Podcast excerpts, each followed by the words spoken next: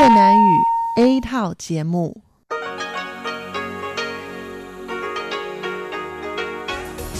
Đây là Đài Phát thanh Quốc tế Đài Loan RTI.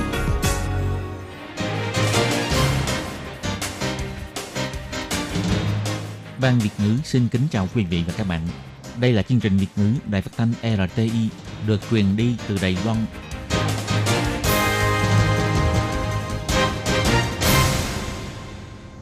Các bạn thân mến, Hải Ly xin chào các bạn. Hôm nay Chủ nhật, ngày 29 tháng 9 năm 2019, tức ngày 1 tháng 9 âm lịch năm kỷ hợi. Sau đây, mời các bạn đón nghe chương trình phát thanh tiếng Việt của Đài Phát thanh Quốc tế Đài Loan RTI với các nội dung như sau. Mở đầu là phần điểm tin quan trọng trong tuần, tiếp theo là các chuyên mục chuyện vãn đó đây, chuyên mục góc giáo dục và sau cùng khép lại bằng chuyên mục nhịp cầu giao lưu. Các bạn thân mến, trước tiên mời các bạn đến với phần điểm tin quan trọng trong tuần và xin mở đầu bằng nội dung tóm lược. Tổng thống Thái Anh Văn bày tỏ sẽ không bao giờ khuất phục trước Trung Quốc. Quân đội Trung Hoa Dân Quốc chứng thực việc mua pháo tự hành M109A6 để giúp nâng cao sức mạnh chiến đấu.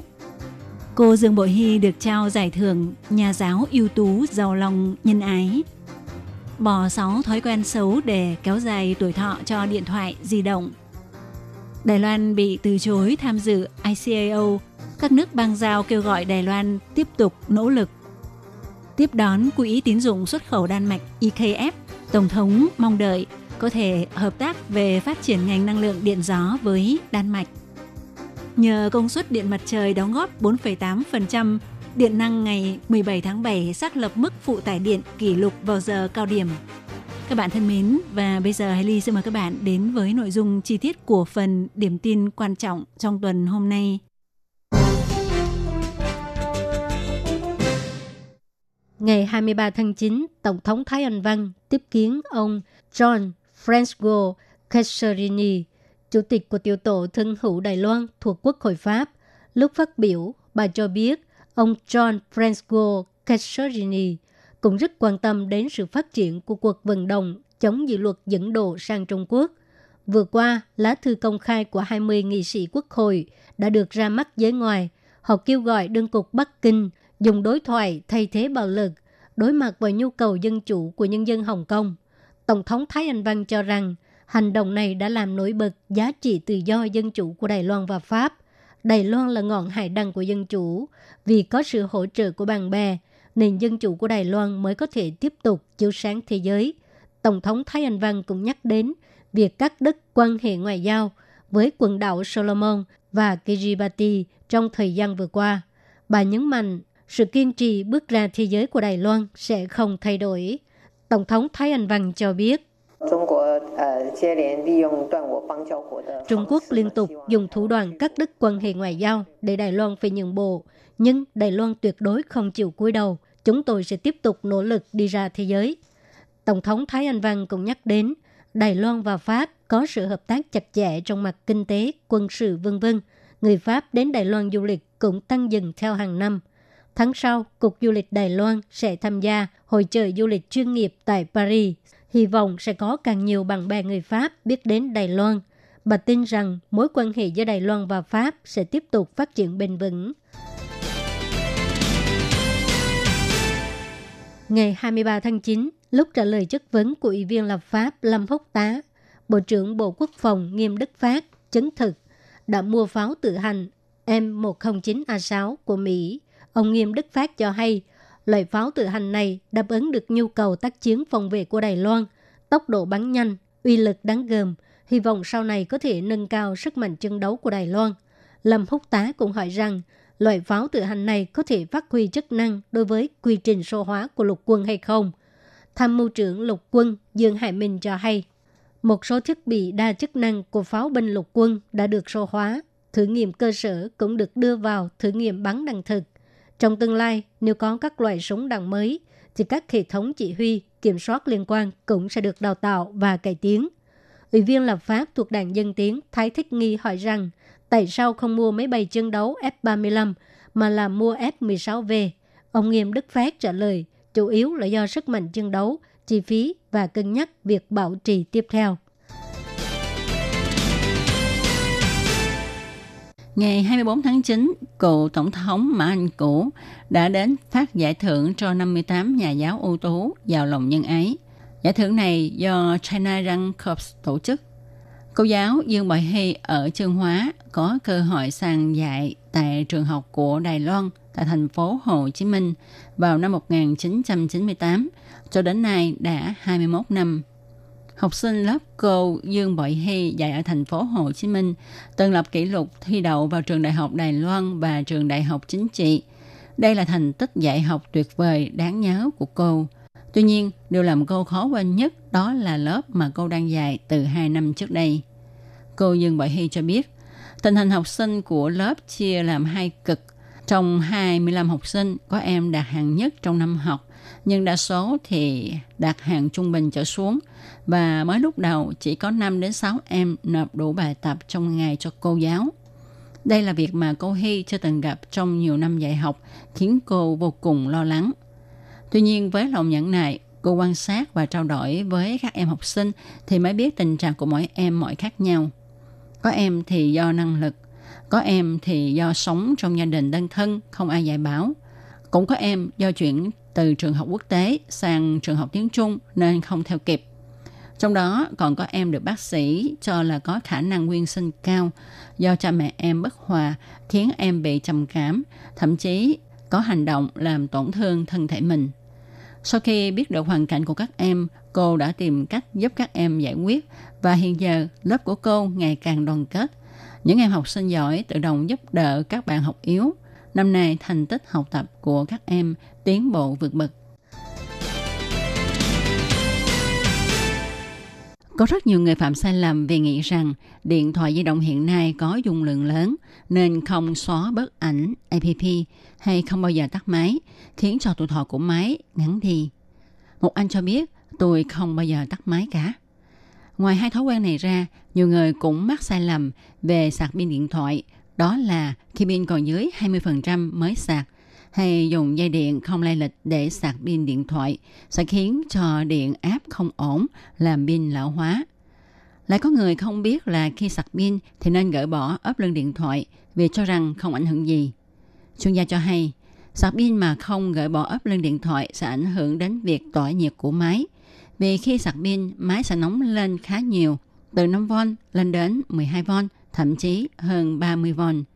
Nếu máy không tỏa nhiệt được thì sẽ gây hại đến linh kiện và pin. Còn một sai lầm nữa đó là ta không định kỳ làm sạch bụi ở lỗ cắm sạc pin.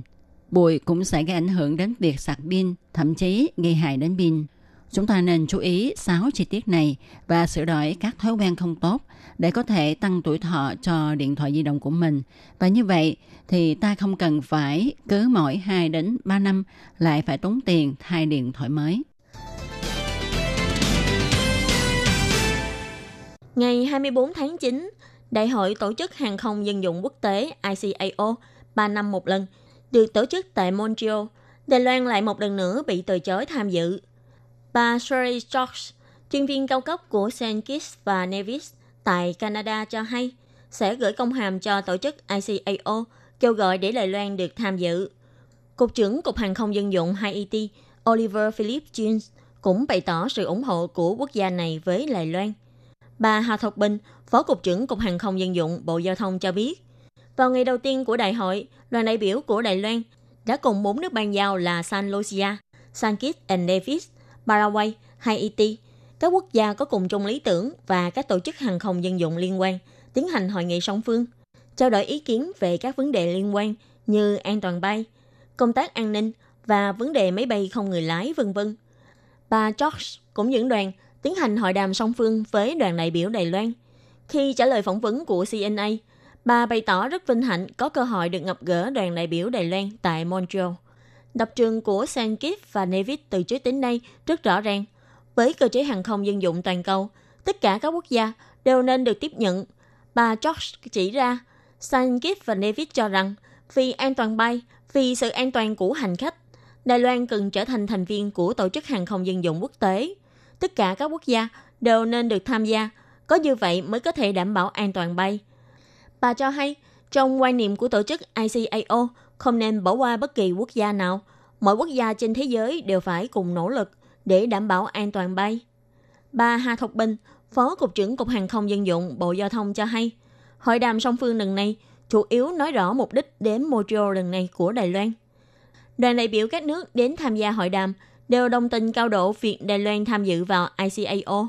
Đặc biệt, Đài Loan có vị trí địa lý quan trọng tại khu vực Đông Á, năng lực vận chuyển hàng không cao, là một khu vực hàng không bận rộn, còn ICAO là đơn vị mang tính chuyên môn, theo đuổi mục đích an toàn hàng không.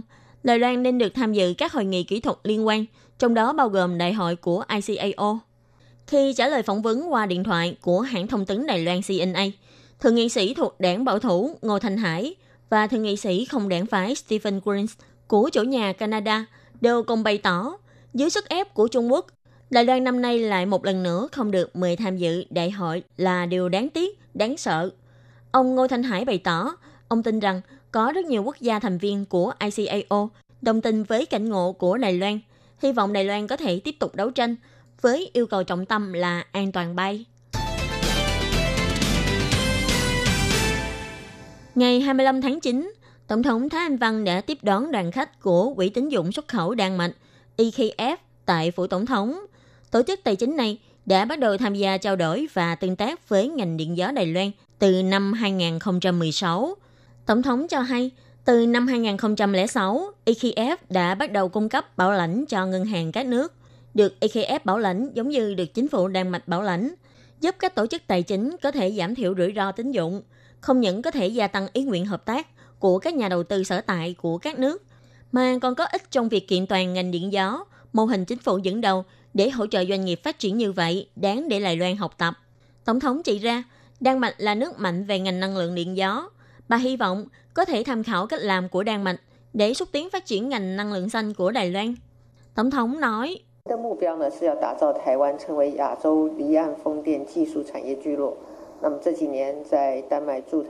Mục tiêu của chúng ta là xây dựng Đài Loan thành một cụm ngành nghề kỹ thuật phát điện sức gió xa bờ của châu Á. Những năm gần đây, nhờ sự hỗ trợ của Văn phòng Thương mại Đan Mạch tại Đài Loan, sự hợp tác giữa Đài Loan và Đan Mạch trong lĩnh vực năng lượng điện gió ngày càng mật thiết. Việc tiến hành đầu tư phát điện gió xa bờ tại huyện Vân Lâm, Trường Hóa của chúng ta đều nhờ có sự hỗ trợ của EKF. Tổng thống cho hay, bà rất kỳ vọng vào sự hợp tác giao lưu trong lĩnh vực năng lượng điện gió. Đài Loan và Đan Mạch có thể trở thành đối tác cùng nỗ lực đạt được mục tiêu phát triển bền vững của Mỹ. Đồng thời, cũng hy vọng EKF tiếp tục mở rộng nghiệp vụ tại Đài Loan để cùng tạo sự phát triển tốt hơn.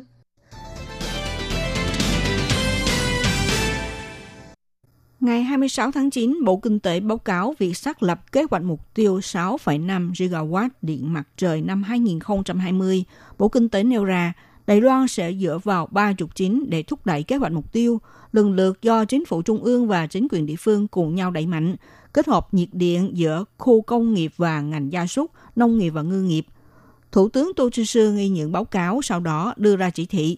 Theo số liệu của công ty điện lực Đài Loan, Ngày 2 tháng 9, nhờ năng lượng điện mặt trời sản xuất tại Đài Loan đã đóng góp tới hơn 2 gigawatt, chiếm 5,8% tổng lượng cung cấp điện, đã vượt hơn lượng điện cung cấp của hai tổ máy của nhà máy điện hạt nhân số 1 và nhà máy điện hạt nhân số 2.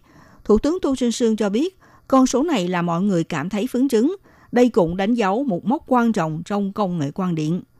Thứ trưởng Bộ Kinh tế Tăng Văn Sinh sau buổi họp báo nêu ra, ngày 2 tháng 9 là ngày cung cấp điện có tình trạng tốt đẹp – Ông cho biết như thế này.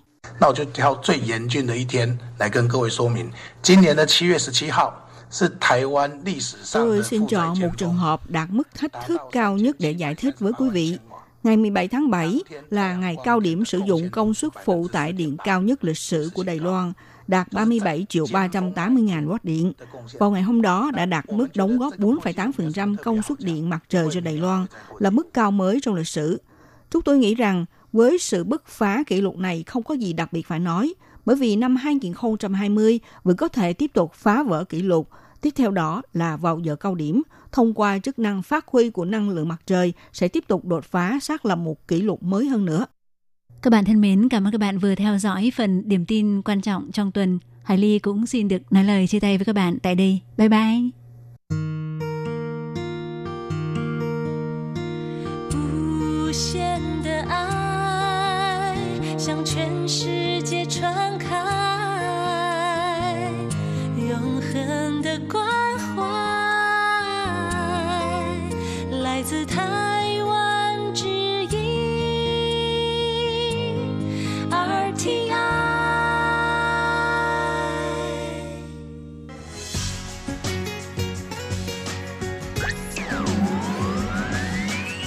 Quý vị đang đón nghe chương trình Việt ngữ Đài RTI truyền thanh từ Đài Loan. Chào mừng các bạn đến với chuyên mục Chuyện vãng đó đây do Minh Hà thực hiện. Chuyên mục này sẽ giúp các bạn tìm hiểu những nét đẹp trong nền văn hóa cổ truyền của Đài Loan, đưa các bạn đi khám phá những điều lý thú trên khắp mọi miền của hòn đảo Formosa xinh đẹp.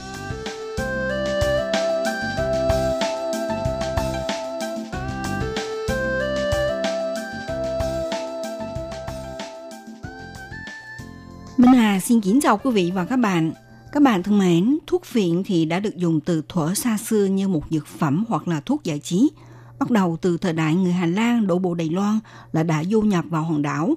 Theo tài liệu lịch sử có ghi chép, khi đó người Hán từ Trung Quốc di cư tới hòn đảo, ban đầu vì không quen sống vùng rừng thiên nước độc nên thường xuyên hút thuốc phiện để mà phòng chống và chữa bệnh sốt rét. Tuy nhiên sau khi bị gây nghiện thì khó cai, mãi tới khi Đài Loan xuất hiện vị tiến sĩ y học đầu tiên Độ Thông Minh, ông đã áp dụng phương pháp chiết chung gọi là cách chữa giảm lượng. Trong quá trình này giúp người nghiện có thể cắt giảm thời gian điều trị và giảm xuống cơn đau khi cai nghiện. Do đó đã giúp xã hội Đài Loan giải quyết được hiểm họa tác hại của thuốc phiện kéo dài hơn 300 năm tại Đài Loan. Trong chương mục chuyện vạn đó đây hôm nay, Minh Hà giới thiệu đến các bạn về tiểu sử những ảnh hưởng lớn của ông Độ Thông Minh, một nhân vật có ảnh hưởng trong quá trình phát triển theo suốt chiều dài lịch sử của Đài Loan. Mời các bạn cùng đón đi nha.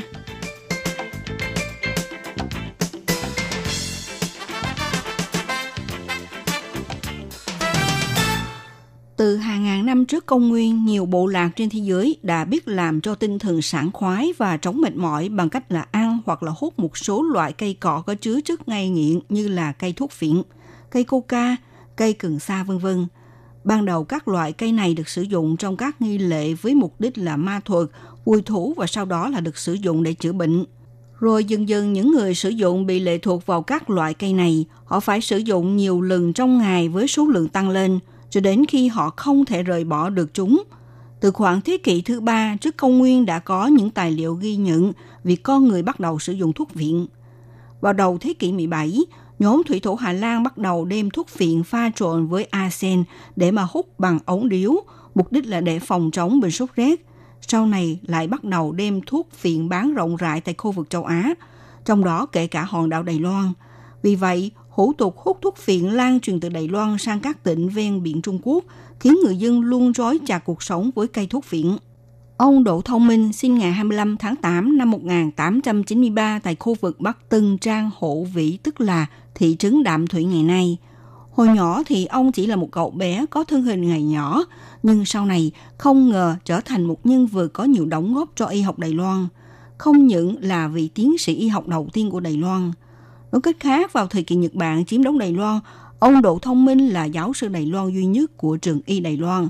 Sau chiến tranh thế giới thứ hai, ông được mời đảm nhiệm viện trưởng nhiệm kỳ đầu tiên của trường đại học y học Đài Loan, cũng là hiệu trưởng sáng lập học viện y tư nhân đầu tiên.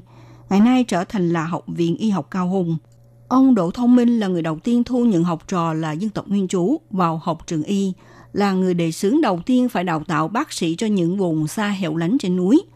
Ngoài ra, ông cũng thường xuyên lấy tư cách là chuyên gia đưa kết quả nghiên cứu y học Đài Loan lên trường quốc tế. Điểm quan trọng nhất là ông đã chuyên sâu vào nghiên cứu loài rắn độc, thuốc phiện và thảo dược. Do đó, sau này đã giúp ông lập nên một cơ sở đào tạo giáo dục nhân tài xuất sắc và nổi tiếng trong ngành y dược Đại học Đài Loan, có thể nói rất xứng danh là cha đẻ giáo dục y học địa phương của Đài Loan. Hầu như tất cả bác sĩ Đài Loan đều là học trò của ông hay trở thành học viên của học trò ông. Ông Đỗ Thông Minh cũng như tên của ông vậy, từ nhỏ đã có thành tích nổi bật và rất chăm học. Năm 1904, ông vào học tại trường công lập Đạm Thủy. Năm 1909, tốt nghiệp với thành tích xuất sắc đứng nhất trường. Sau đó, ông vào học tại trường Y Tổng đốc Đài Bắc.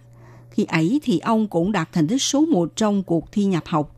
Tuy nhiên, người quản lý trường là người Nhật thấy ông có thân hình gầy guộc, sợ ông không thể tham gia môn thể dục thể thao. Cuối cùng ông vẫn thành công được xét tuyển vào trường. Trong quá trình này, vì hiểu được mình có thân hình nhỏ người nên quyết tâm rèn được sức khỏe. Hàng ngày tắm bằng nước lạnh và tự huấn luyện mình bằng cách thực hiện cuộc sống điều độ, đồng thời năng tập thư pháp và bơi lội. Do đó, trong suốt đời ông luôn giữ sức khỏe tốt và đã sống thọ tới 94 tuổi mới qua đời, cho thấy ông tràn đầy nghị lực. Trong thời gian học ngành y, đã cùng với ông Tưởng Vị Thủy, Lại Hoa, ông Tuấn Minh là những người bạn cùng trường và chơi rất thương nhau. Thậm chí nhóm bạn này có tình bạn ngắn bó như cuộc cách mạng của bác sĩ Tô Nhật Tiên vậy. Họ cùng lập kế hoạch mang theo vi trùng đến Bắc Kinh để ám sát giết hại tên quân Việt Viên Thế Khải nhưng không thành công. Viên Thế Khải được đánh giá là một nhà chính trị có mưu lược, từng đăng cơ xứng đế, xây dựng đế quốc Trung Hoa nhưng lại không vượt qua được ham muốn danh vọng của bản thân nên chưa thành đại nghiệp. Cuối cùng vẫn không giúp được đất nước Trung Hoa thoát khỏi nội chiến. Ông Đỗ Thông Minh sau khi đạt thành tích xuất sắc tốt nghiệp ra trường y, được thuê làm nghiên cứu viên tại trường Động Tóc Phủ, chuyên nghiên cứu vi trùng học Năm 1915 được sự giới thiệu tiến cử của hiệu trưởng trường Y, ông đi du học tại phòng dược lý trường Đại học Đế quốc Kyoto, Nhật Bản. Năm 1922 đậu bằng tiến sĩ y khoa, khi đó làm rầm rộ trong xã hội Đài Loan, bởi ông là người đầu tiên lấy được bằng tiến sĩ, trở thành nhân vật nổi tiếng trong nước. Đồng thời ông được mời làm giáo sư giảng dạy tại khoa y dược trường độc Động Đốc Phủ, chuyên sâu vào công việc nghiên cứu trên các lĩnh vực như là vi trùng, rắn độc, thuốc phiện, morphine, thảo dược đông y vân vân. Sau này thì cũng từ trong lớp học của khoa y dược, ông Đỗ Thông Minh đã bồi dưỡng ra nhiều tiến sĩ y khoa tại địa phương.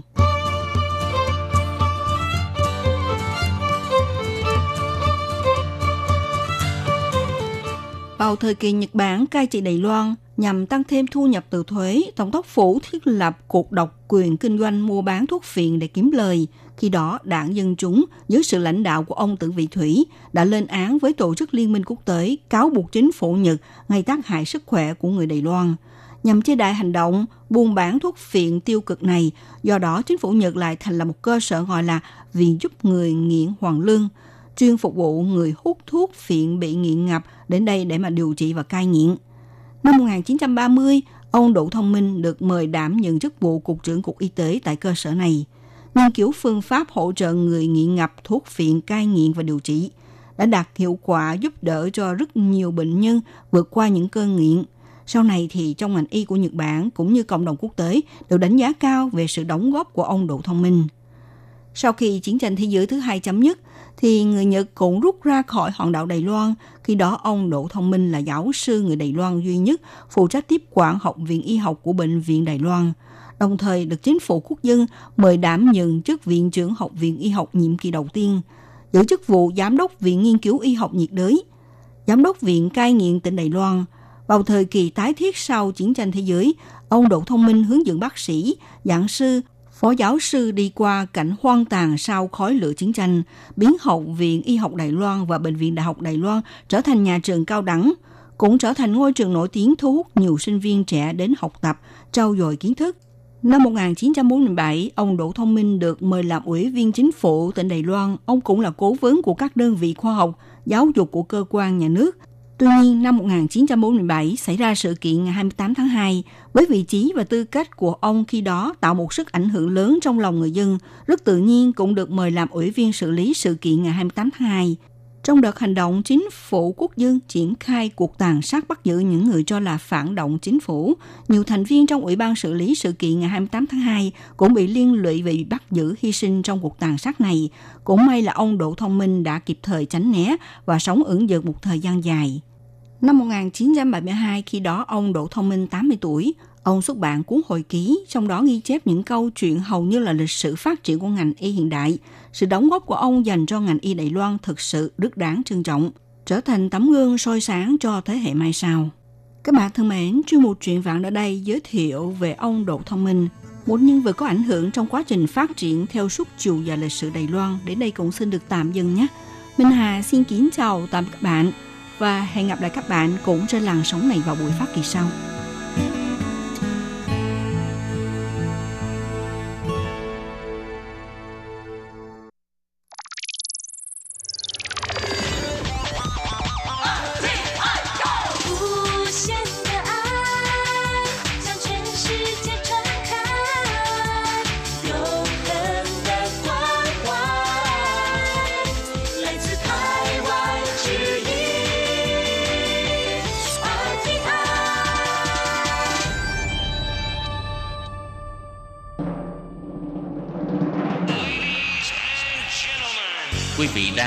Chương trình Việt ngữ Đài RTI truyền thanh từ Đài Loan.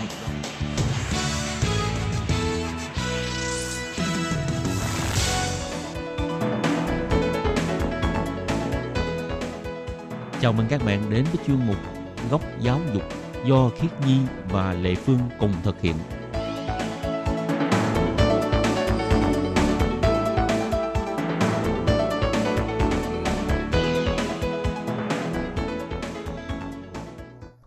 Và Lệ Phương xin chào các bạn. Xin mời các bạn cùng đón nghe góc giáo dục của tuần này. Lệ Phương thấy ở bên Đài Loan này có một câu rất hay, ờ, đó là hổ tao lão, xuế tao lão. Ừ, câu này Ừ. thật ra ở Việt Nam cũng có đó. Ừ. Học học nữa, học mãi. Đúng rồi, ờ, Lệ Phương thấy ờ, con người chúng ta cứ nên ờ, học hỏi từ nhỏ cho tới lớn không bao giờ ngừng học hỏi và bất cứ đối tượng nào mình cũng có thể học hỏi. Như thế tốt mà, tại vì mình còn học hỏi được những cái từ xung quanh hay là học hỏi được những bài học mới thì mình mới cảm thấy là cuộc sống mình còn có nhiều ý nghĩa khác nữa.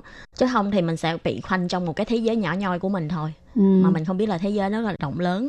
với lại cái thời đại bây giờ ha con người rất biết chăm sóc sức khỏe cho nên á cái tuổi thọ nó sẽ càng ngày càng cao rồi cái à, chẳng hạn như bây giờ Đài Loan á ờ, cái à, dân số lão hóa nó cũng à, đang theo cái hướng này.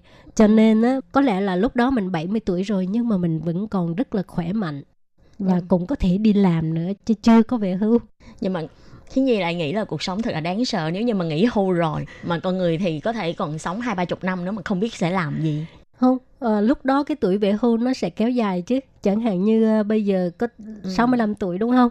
Có thể là mai mốt trở thành 70 tuổi mới về hưu tất nhiên không biết có một ờ, thủ tướng Malaysia 92 tuổi hả? Nhưng mà lại khổ cho người trẻ.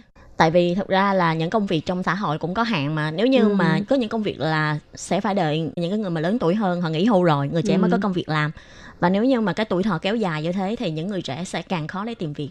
Cái đó là kham bệnh lịnh ồ đúng không? Ừ. Tại ờ, người lớn tuổi nếu như mà người lớn tuổi không có một cái ờ, gọi là năng lực ừ. Thì có thể là người ta cũng cho về hưu sớm thôi. Rồi bắt đầu sau khi tốt nghiệp giả sử như 20 tuổi bắt đầu đi làm mà làm việc tới 70 tuổi phải làm việc Thấy tới 50 năm mệt lần. quá hả? Mệt quá. Ờ, nhưng mà nếu như mình còn mạnh khỏe mà bắt mình về hưu á thì Ừ. không biết làm gì. Hay là đi học đi. Ừ, thì cũng cũng được. Nhưng mà có cái là ờ, cái đi học mà con người đôi lúc á hơi bị động sao hả Ừm, nếu tối ngày mà chỉ có sách vở và lý thuyết thì đúng là càng học mình cảm thấy đầu óc nó cứ Ừ. ù rù nhưng mà nếu như học những cái mà học theo sở thích của mình có Ừ. thể lúc nhỏ hay lúc trẻ mình không có cơ hội học nhưng mà đến một cái tuổi nào đó rồi mình có điều kiện rồi và có thời gian rồi thì mình có Ừ. thể đi học và học theo cái suất của mình và học cái điều mà mình thích và làm ra những cái điều mà nó có ích cho xã hội nữa thì khi như nghĩ cái cuộc sống đó cũng sẽ rất ư là Ừ. ung dung và rất là thoải mái người khiết nhi có nghĩ ra là mai mốt mình già rồi á mình đi học cái gì không nếu như là khiết nhi thì ờ, khiết nhi nghe nói là người lớn tuổi nếu như mà học vẽ thì Ừ rất là hứ. tốt cho sức khỏe và nếu như mà học vẽ thì ờ, sau này tức là giúp cho bộ não nó phát triển hơn và sẽ có thể tránh được các bệnh về ờ, Parkinson này hay là Ừ. bệnh mất trí của người già đúng nhưng mà tay bị rung rồi vẽ không được Ừm, thì mình sẽ vẽ trừu tượng vẽ trừu tượng cứ run run run mọi người Ồ, mọi người sẽ hỏi là đang vẽ cái gì đó thì mình đang Trừu vẽ trừu tượng. Ok vậy hôm nay mình nói về đề tài gì đây mà cứ nói về cái cái tuổi về già vậy trời? Tại vì trước giờ mình toàn giới thiệu những cái lớp học cho người trẻ này Ừ hứ. cho trẻ sơ sinh này cho Có- người lớn tuổi cũng có có này. lớp học trẻ sơ sinh hả? Có bữa mình giới thiệu về những chính sách giữ trẻ ở nhà trẻ này thì cái đó là trẻ sơ sinh không phải thì, lớp học. thì cũng sẽ được giữ ở trong nhà trẻ thì cô giáo sẽ dạy một số cái việc mà đơn giản dành cho trẻ sơ sinh. Vậy hôm nay thì mình sẽ giới thiệu một số chính sách cũng như là một số chương trình học dành cho lứa tuổi là sắp và đang nghỉ hưu. Ok. Vậy sau đây xin mời các bạn cùng đón nghe góc giáo dục của tuần này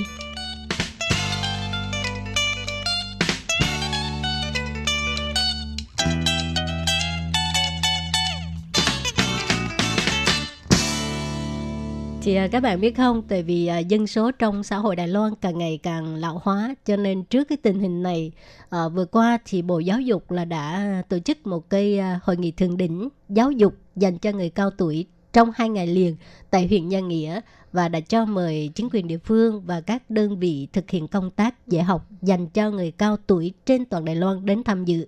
Thì với chủ đề là Đài Loan cùng đi đến xã hội cao tuổi, à, xây dựng xã hội vẹn toàn dành cho người cao tuổi. Thì à, ngoài việc mời các chuyên gia trong nước đến chia sẻ về các đề tài giáo dục dành cho người cao tuổi cùng học tập lâu dài, cùng đưa ra những cái à, giải pháp sáng tạo đa dạng, thì ngoài ra còn mượn những cái ví dụ từ các nước khác để cùng suy ngẫm và áp dụng vào việc xúc tiến dạy học dành cho người lớn tuổi tại Đài Loan. Thì trong hội nghị lần này là còn có mời à, các đơn vị của Bộ Y tế và Phúc lợi nè, Bộ Lao động nè, đến giải thích về những cái chính sách liên quan, cùng thảo luận về chiến lược hợp tác liên bộ ngành để mà cùng nhau chuẩn bị cho cái tình hình xã hội người cao tuổi. Và Bộ Giáo dục cho hay, để xúc tiến việc giảng dạy dành cho người cao tuổi, chủ yếu là qua ba phương thức. Một là qua trung tâm học tập dành cho người cao tuổi tại các thành phố, khu vực, hay là trường đại học dành cho người cao tuổi do các trường đại học cao đẳng tổ chức. Và thứ ba là các tổ chức tự dạy học dành cho người cao tuổi do các đơn vị dạy học tự phát. Các đơn vị này sẽ cùng hỗ trợ để mở rộng cơ hội học tập cho người lớn tuổi.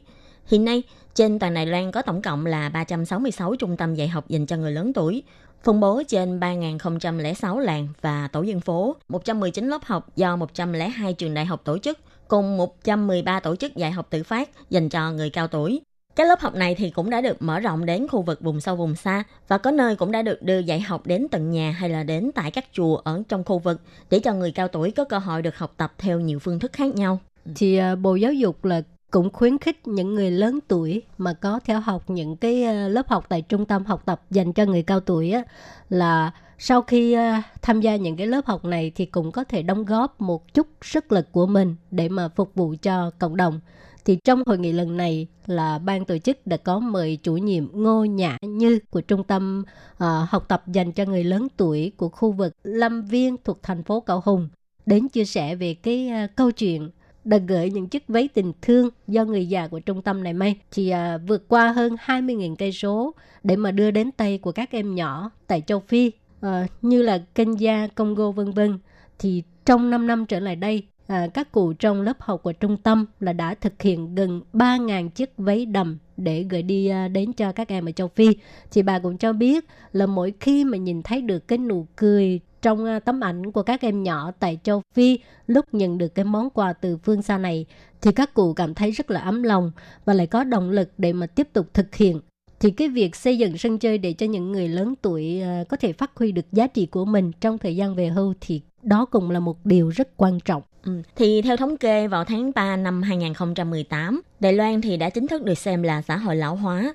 Đến tháng 8 năm 2019, số người có độ tuổi trên 65 đã chiếm là 14,99% tổng dân số Đài Loan, tức là chiếm khoảng 3,53 triệu người.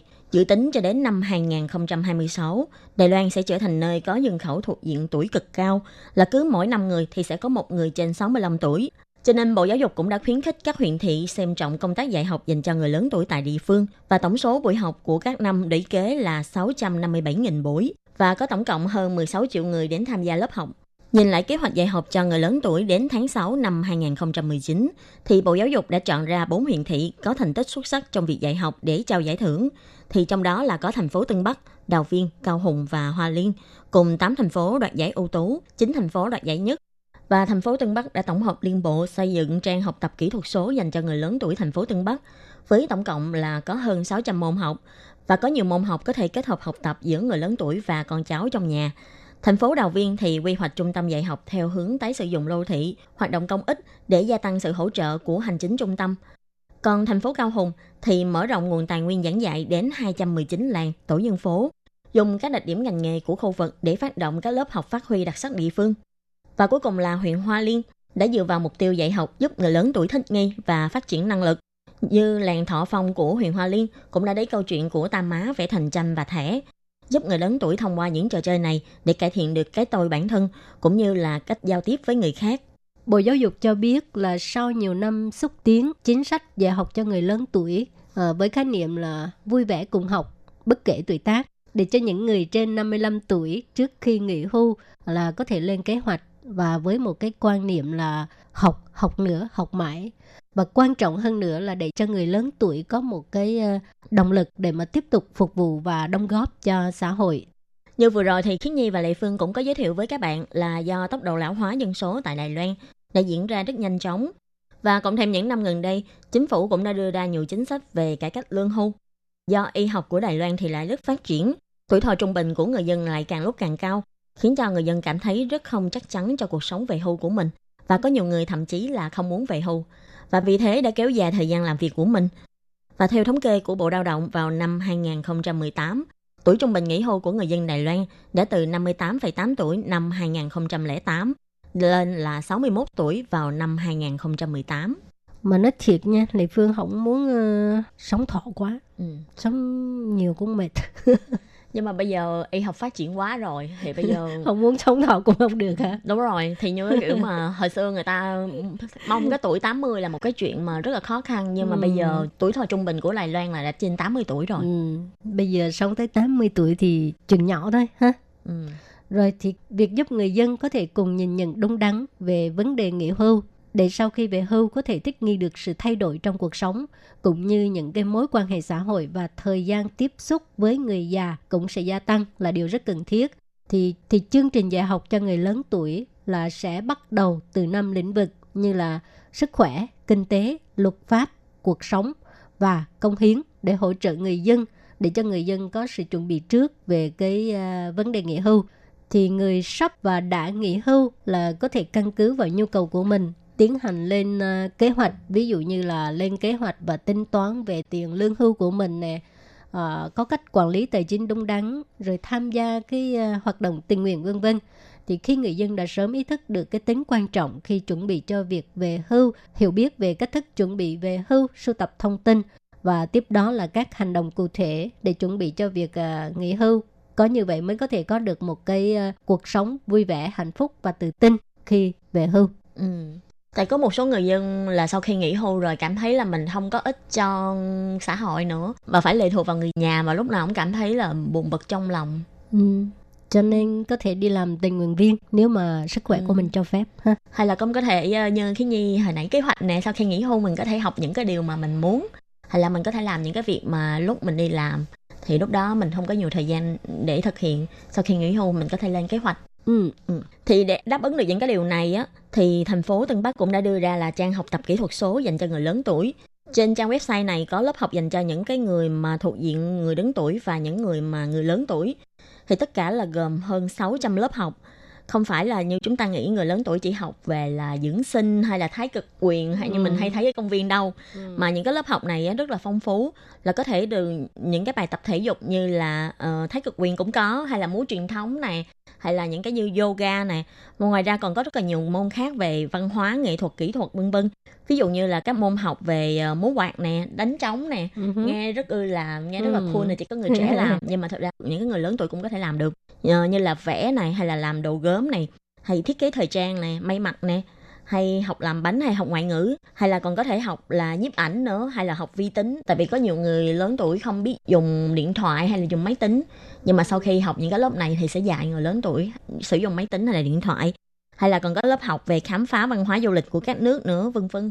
Thì những cái lớp học này rất là đa dạng và phong phú, và cũng không khác gì lớp học dành cho người trẻ tuổi. Chỉ là dịp độ và nội dung của lớp học sẽ được điều chỉnh lại cho thích hợp với độ tuổi của người học và những cái lớp học vừa rồi, nếu như mà các bạn nào mà có hứng thú có thể đăng ký với phí đăng ký là khoảng 300 đại tệ cho một khóa học thôi, với thời gian học là một tuần một buổi. Ừ. Nói chung á, khi mà mình à, bước sang cái tuổi về hưu thì muốn học thêm cái này thêm cái nọ thì không cần phải lo lắng tại chính phủ Đài Loan sẽ có rất nhiều rất nhiều cái khóa học ừ. mà cái nội dung khóa học cũng rất là phong phú tùy theo cái sở thích của mình ha ừ. cho nên mình có về hưu cũng đừng lo Ừ. và các bạn thân mến, chuyên mục góc giáo dục của tuần này giới thiệu về chính sách cũng như là các uh, chương trình học dành cho người lớn tuổi sau khi nghỉ hưu do Khiến Nhi và Lệ Phương thực hiện cũng xin tạm khép lại tại đây. Cảm ơn sự chú ý lắng nghe của quý vị và các bạn. Xin hẹn gặp lại các bạn trong các chuyên mục lần sau. Xin thân ái chào tạm biệt các bạn. Bye bye. Bye bye.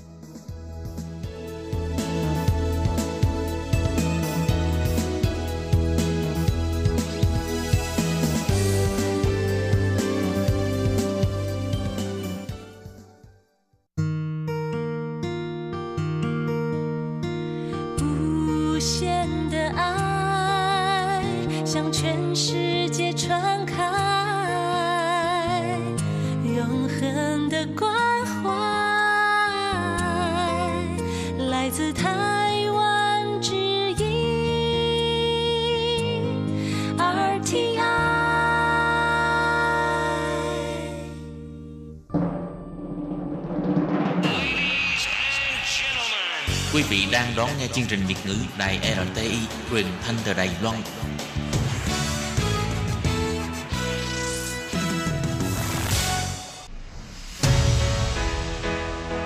Tố Kim, Tường Vi, chào mừng các bạn đến với chuyên mục Nhịp cầu giao lưu Mong rằng tiết mục này là nơi chia sẻ tâm tư tình cảm của mọi người, thắt chặt mối thân tình giữa các bạn với chúng tôi. Love me，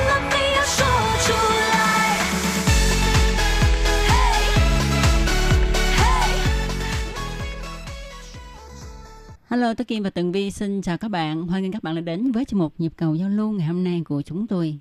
Thưa các bạn, chuyên mục nhịp cầu giao lưu của Tường Vi và Tố Kim hôm nay sẽ có thêm một vị khách mời nữa để à, đến với chuyên mục chia sẻ với chúng ta về à, những à, hoạt động công ích giúp đỡ cho chị em di dân mới sớm thích nghi với môi trường của Đài Loan cũng như là một số những chương trình của chính phủ đang hỗ trợ di dân mới thì vị khách mời này của chúng ta là một trong những di dân mới rất là nhiệt tình trong các Ừ. công tác xã hội và đã tham gia rất là nhiều các lớp học ờ, Ừ. miễn phí của chính phủ À, hôm nay thì à, chào mừng chị đến với chuyên mục của à, ban Việt ngữ nha. Ừ, vâng và chúng ta hãy cùng nhau nhiệt liệt à, đón chào chị Trần Chân Chân. Ok, Trân xin chào à, ban Việt ngữ, chào chị Tố Kim, chào Tường Vi và chào tất cả các bạn nghe đây. À, thưa các bạn, trước khi mà chị Trân Trân đến với chuyên mục thì à, chị có thể tự giới thiệu mình à, ở Đài Loan bao lâu rồi và à, hiện tại là đang làm à, công việc gì không ạ? À, Trân cũng giới thiệu với à, Tường Vi, với chị cô Tố Kim và các bạn là Trân là gốc là người Việt Nam và Trân đã đến Đài Loan được à, 17 năm. Ừ. Ừ, đúng rồi, 17 năm và hiện giờ Trân đang công tác ở một số um, cơ quan của chính phủ, ví dụ như là Sở Di dân, Sở Di dân rồi um, trạm y tế rồi là Trân còn đi dạy ở một số trường tiểu học và trường trung học của Đài Loan. Dạ, dạ, dạ. À, vậy Trân Trân có thể nói rõ hơn là Trân làm việc ở các cơ quan chính phủ như là Sở Di dân hay là trạm y tế thì à, Trân phụ trách cái công việc gì ạ? À, vâng, à, thường thì à, ở à, sở di dân và trạm y tế em là làm về cái mảng là phiên dịch ở sở di dân các trạm phục vụ ở trên toàn quốc thì đều có phiên dịch nước ngoài Ừ. à, thì thì là chân thì ở trạm phục vụ ở Tân Đài Bắc là sẽ dịch cho um, các chị em di dân mới hoặc là các uh, sinh viên hoặc là những uh, lao động di trú sang Đài Loan khi mà đến uh, sở di dân à, xin cái thủ tục là um, làm thẻ cư trú hoặc là gia hạn cư trú hoặc là gia hạn visa khách du lịch đến gia hạn visa hoặc là à, thay đổi một số ờ, cái cái cái cái à, điều kiện gì ở trên thẻ cư trú của mình á, thì đều đến đó để mà làm những cái thủ tục á. Thì Ừ. à, khi mà các bạn đến à, sở sở dân không không biết à, phải điền cái đơn như thế nào hoặc là à, phải xin những cái thủ tục như thế nào và chân sẽ là người hướng dẫn cho các bạn và có thể là à, giúp các bạn điền cái ờ, đơn. Ừm, ờ, tức là Trân phụ trách cái mảng là phụ à, à, hỗ trợ để cho các bạn người Việt của mình à, bất kể là tân di dân hay là lao động sang đây hợp tác hay là sinh viên đến sở di dân để mà xin những cái à, như là thẻ cư trú hay là gia hạn hoặc là thay đổi những cái thông tin gì trên cái thẻ đó. Thì à, Vâng. Trân sẽ hỗ trợ họ điền những cái form đơn xin à, để giúp họ có thể à, thuận lợi để mà nộp đơn phải không ạ?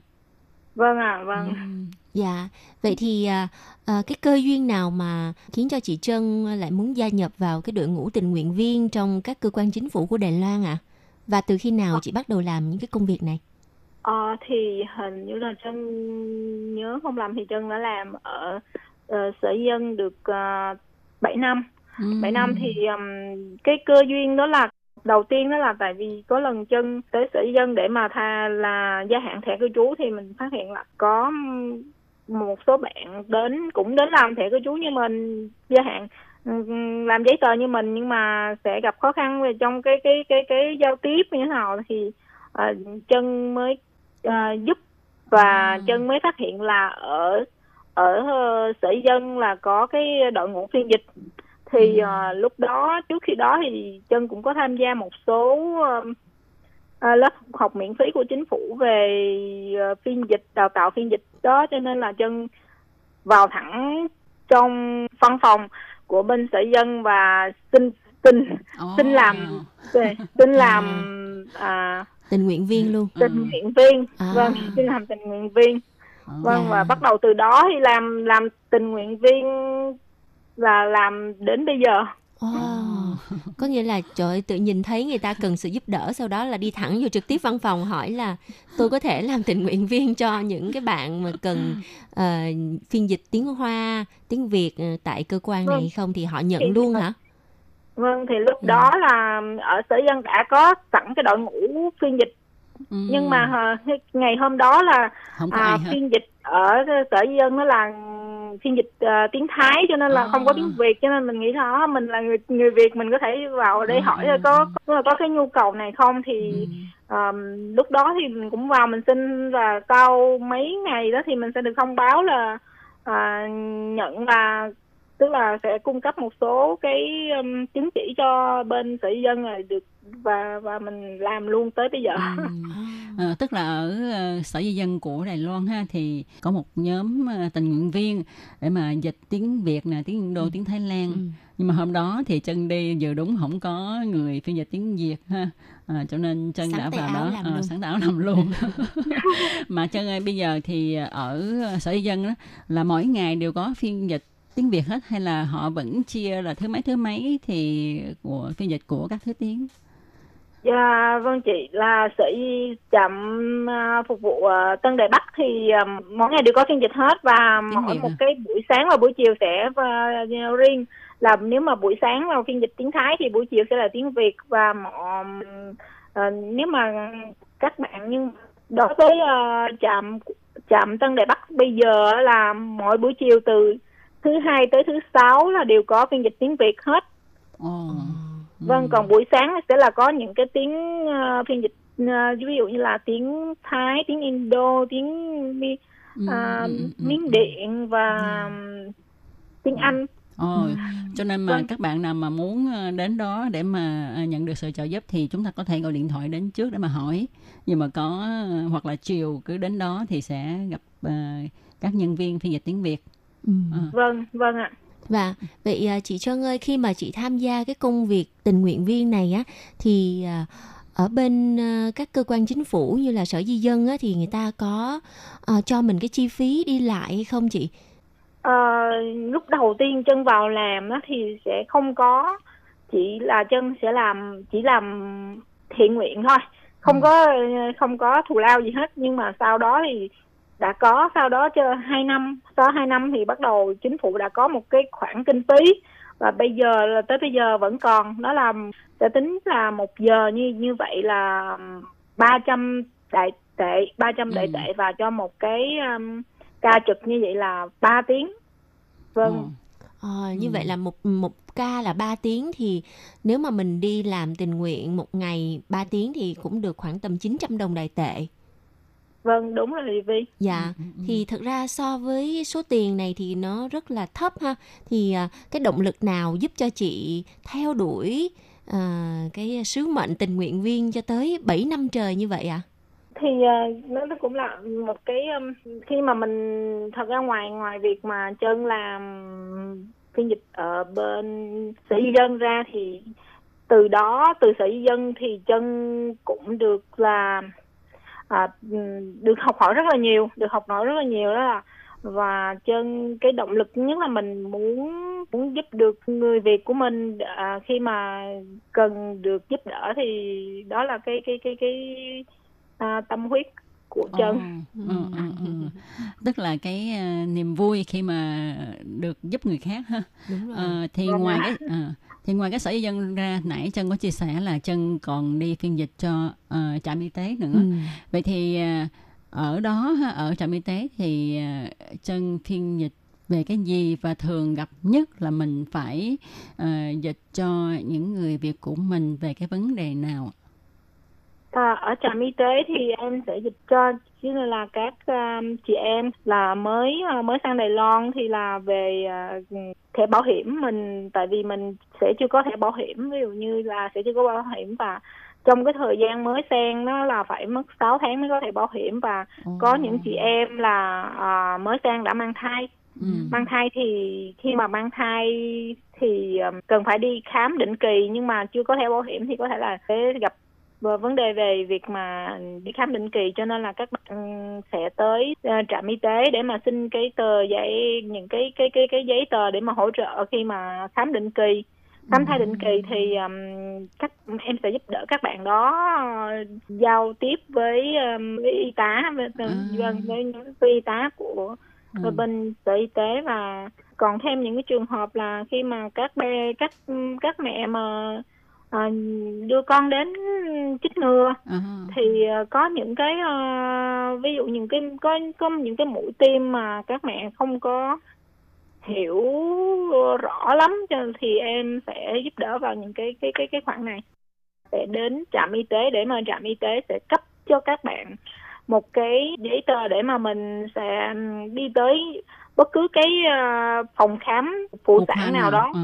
vâng vâng mình tới phòng khám mình mình sẽ khám bằng cái tờ giấy đó sẽ là miễn phí á. Ồ, tức là có cái chế Vâng. độ đó hả? hả? Vâng ạ, Ừ, vâng. Thành ra cũng đỡ ha, thì lúc đó thì người ta sẽ đỡ tốn khá là nhiều tiền.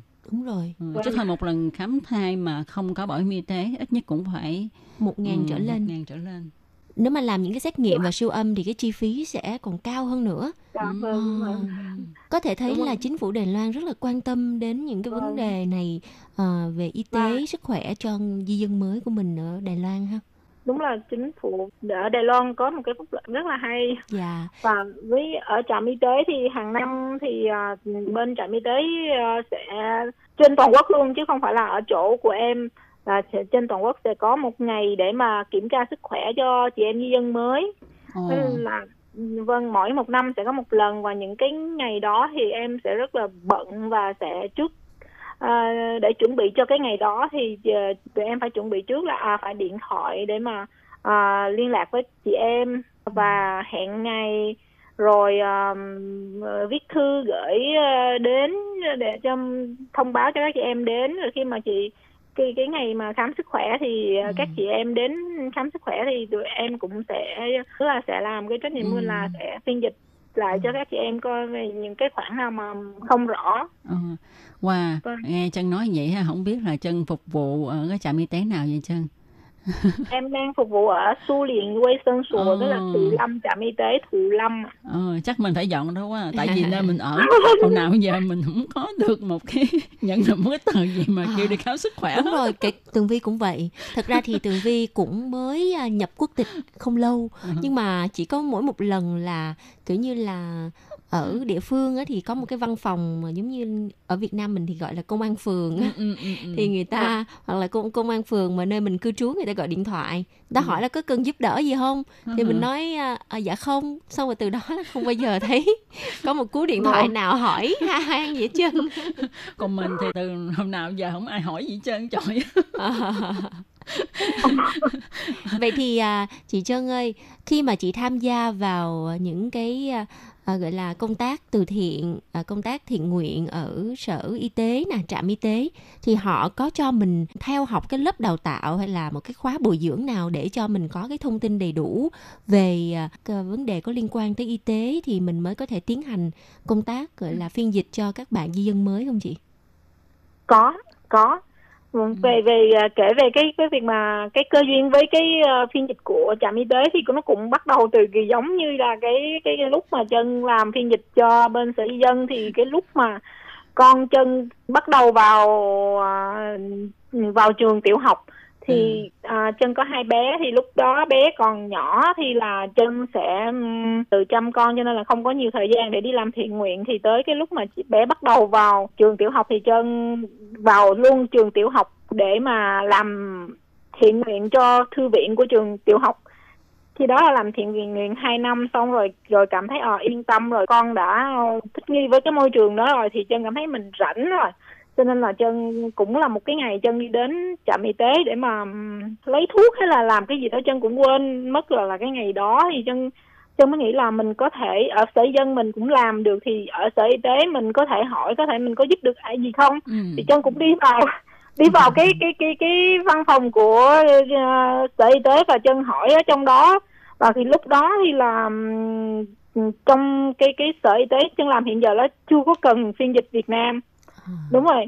Chưa có cần thì chân để lại số điện thoại chân bảo là ờ, khi nào mà có cần á, thì sẽ gọi cho chân thì khi đó có có một hôm có một cô y tá ở bên sở y tế gọi điện tới cho chân là báo là à, bây giờ đang cần cái phiên dịch ờ, tiếng Việt và có mở cái một cái lớp ờ, huấn luyện về phiên dịch bên ờ, y tế thì thông báo cho chân đi học thì chân sẽ học sẽ tham gia vào cái lớp đó và bắt đầu gia nhập vào cái đội ngũ là phiên dịch cho trạm y tế và Ừ.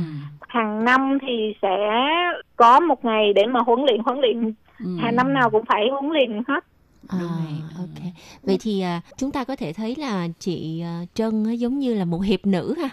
Đi đâu cũng à, cũng quan sát xem là ở xung quanh mình có những cái trường hợp nào mà cần giúp đỡ hay không và rất là chủ động để mà tìm kiếm đến các cơ, cơ quan đó để à, nói cho họ biết là ở đây có một hiệp nữ sẵn sàng ra tay giúp đỡ mọi người nếu mà cần thì hãy gọi Ừ. và Đi chị Trân ơi khen quá rồi à, như vậy thì từ ngày mà chị sang Đài Loan cho tới bây giờ là 17 năm thì chị đã tham gia vào tất cả bao nhiêu những cái lớp học đào tạo mà chính phủ người ta tổ chức cho di dân mới chị có từng đếm chưa?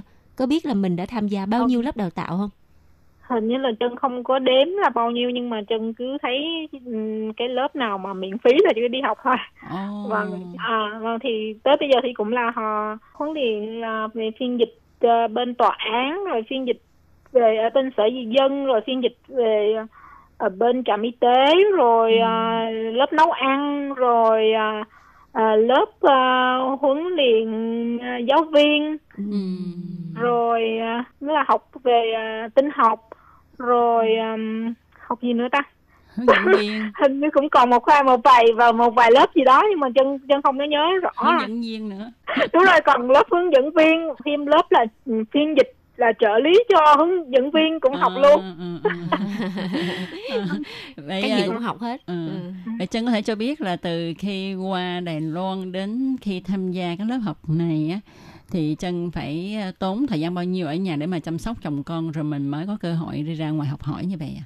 thì là đó là cái cái thời gian mà chân sẽ à, sắp xếp là cái thời gian do mình tự sắp xếp thì ví dụ những cái lớp học đó nó sẽ vào ngày thứ bảy chủ nhật Ừm. hoặc là thường thì những cái lớp miễn phí đó nó sẽ ít có vào um, ngày thường lắm sẽ Ừ. vào thứ bảy chủ nhật để mà cho các chị em di dân mới mình có cái điều kiện để mà mình tham gia thì là à, chân sẽ sắp xếp ví dụ như việc nhà thì chân sẽ làm ừm, xong trong những cái ngày ngày thường. Vào ngày thứ bảy chủ nhật thì mình sẽ à, à, dành thời gian cho con. Thì đó là chơi có có có lúc là chân cũng dẫn con vào lớp luôn.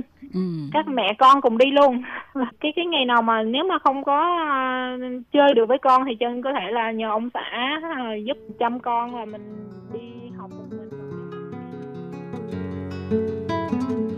Vâng thì các bạn vừa rồi là những chia sẻ của chị Trân Trân về ờ, quá trình chị tham gia vào các lớp học đào tạo miễn phí của chính phủ với mục đích là sau khi ờ, kết thúc các khóa học thì ờ, học viên có thể trở thành những tình nguyện viên để đi giúp đỡ cho các chị em di dân mới. Và quá trình tham gia vào những hoạt động từ thiện của chị Trân Trân thì rất là phong phú, nhưng do thời gian có hạn, cho nên xin mời các bạn cùng tiếp tục đón nghe chuyên mục nhịp cầu giao lưu tuần sau cũng vào giờ này nha Tường Vi và Tố Kim xin chào các bạn và hẹn gặp lại các bạn. Bye bye! Quý vị và các bạn thân mến, sau đây là email của Ban Việt ngữ ctv a rti org tvk Hộp thư truyền thống của Ban Việt ngữ Việt Nam Miss PO Box 123 gạch ngang 199 Taipei 11199 Còn thính giả ở Việt Nam xin gửi đến hộp thư số 104 Hà Nội, Việt Nam